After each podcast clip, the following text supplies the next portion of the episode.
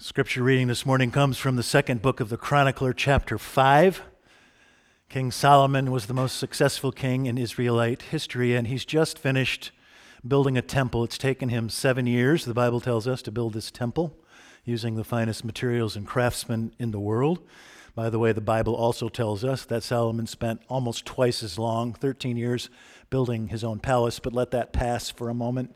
He's poured an intense amount of energy into this beautiful structure, and now it's time to throw a killer concert. Thus, all the work that Solomon did for the house of the Lord was finished. Solomon brought in the things that his father David had dedicated and stored the silver, the gold, and all the vessels in the treasuries of the house of God. Then Solomon assembled all the people in Jerusalem to bring up the ark of the covenant out of the city of David, that is Zion. And all the Levitical singers, arrayed in fine linen with cymbals, harps, and lyres, stood east of the altar with a 120 priests playing trumpets. And it was the duty of the trumpeters and singers to make themselves heard in unison in praise and thanksgiving to the Lord. And when the song was raised with trumpets and cymbals and other musical instruments, in praise to the Lord, for God is good, God's steadfast love endures forever. The house the house of the Lord was filled with a cloud, so that the priests could not stand to minister because of the cloud, for the glory of the Lord filled the house of God.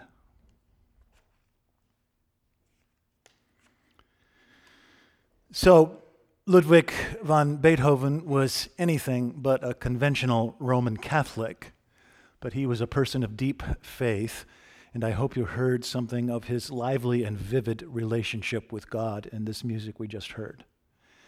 Beethoven sometimes loved God and sometimes hated God, but was never indifferent to God. Beethoven only wrote two masses, and this one, the Mass in C major, is sometimes overshadowed by the much huger, more beloved, perhaps more sophisticated Missa Solemnis, which Beethoven wrote 15 years later. But as I was listening to this Mass in C this week, I was reminded how effortlessly, well, actually, it's not effortless, but it seems effortless, how effortless Beethoven's music communicates the beauty of the Lord and the unspeakable loveliness of God's cosmic canvas, right? You know, pick your favorite, the Adagio movement in the Seventh Symphony, or the choral movement in the Ninth, or the Moonlight. You wouldn't want to change a note. And of this Mass, one 21st century critic called it a long underestimated masterpiece. And a contemporary of Beethoven noticed in that Kyrie that we heard just a moment ago how Beethoven's prayers in this Mass sound like the petitions of a beloved child who makes requests of a father that the child knows is predisposed to grant the child's requests for mercy and forgiveness and for flourishing. Now, two events converged this weekend to remind me that God sometimes has a very twisted sense of humor.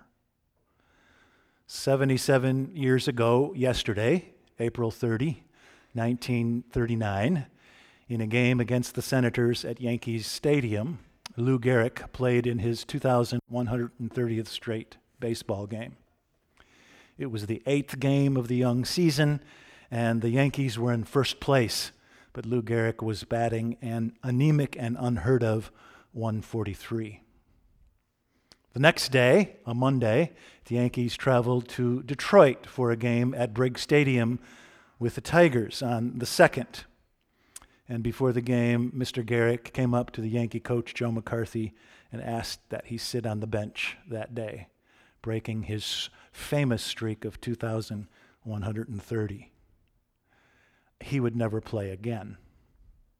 By the way, the Yankees won that game at Briggs Stadium with the Tigers 22 to 2 that day without Lou Gehrig. And so for me, two of God's cruelest jokes ever are Iron Man Lou Gehrig getting the disease that would later bear his name and Beethoven going deaf. Because in both instances, what was taken away from them, Gehrig's resilient strength and Beethoven's sense of sound, were the most precious things about them, right? It wasn't what they did, it was what they were. And as I was reading about Beethoven's life this, this week, trying to live into this Mass and his experiences, it was just heartbreaking to get a glimpse of the way his deafness crippled his life. Not his music, mind you, but his life. His pride and his deafness conspired together to isolate him from his friends and his adoring fans. You know, he wasn't modest about his prodigious talents. He knew that there had never been a Beethoven before him, and there was unlikely to be another after him.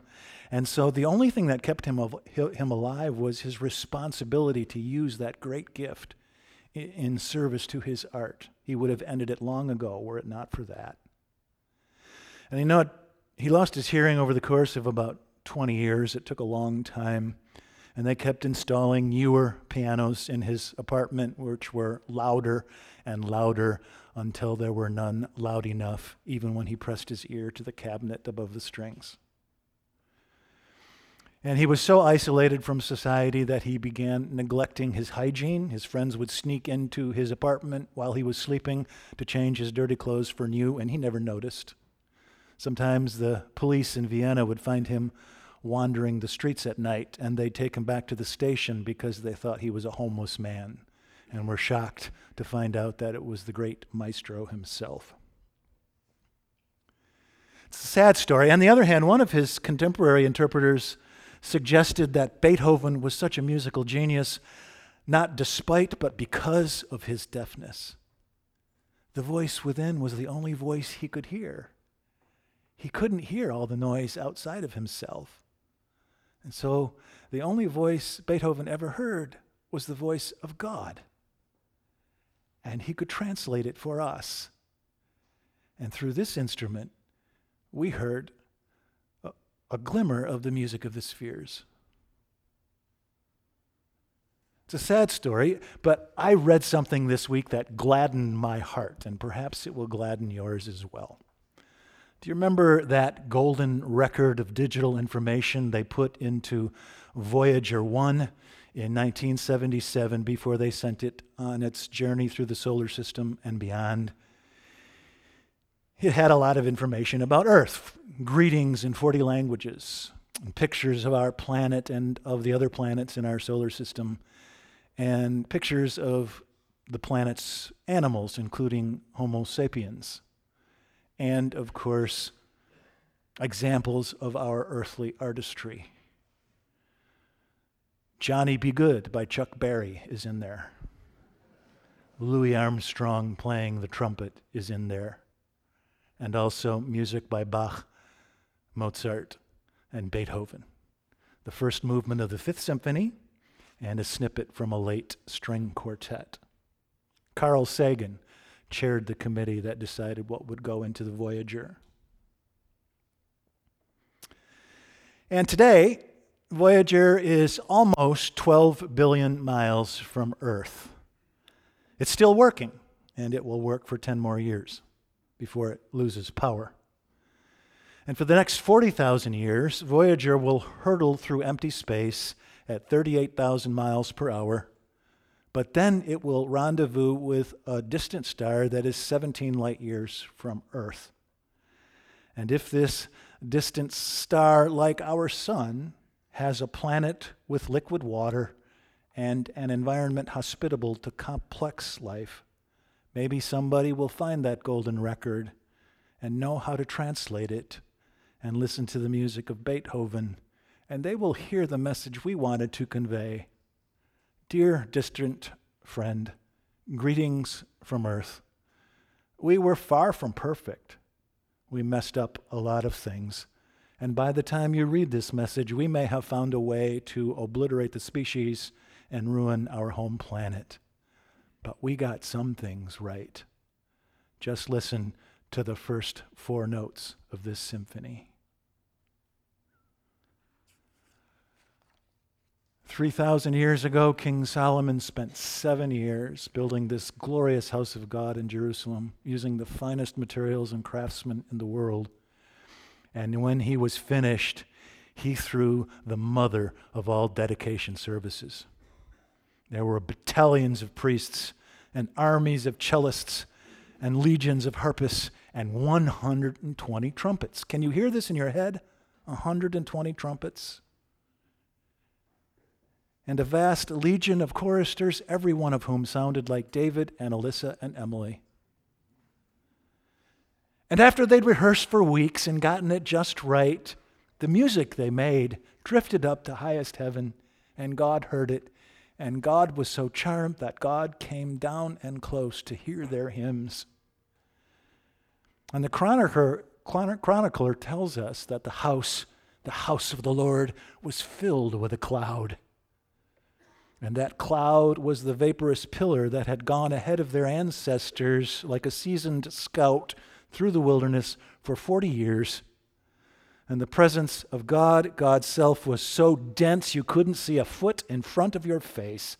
And so the service had to come to an instant halt. So that's what happens when you take the finest music on the planet and you practice and practice for weeks and weeks with love and zeal, and you give God your very finest. God shows up and the house, the house of the Lord, was filled with a cloud. It could happen.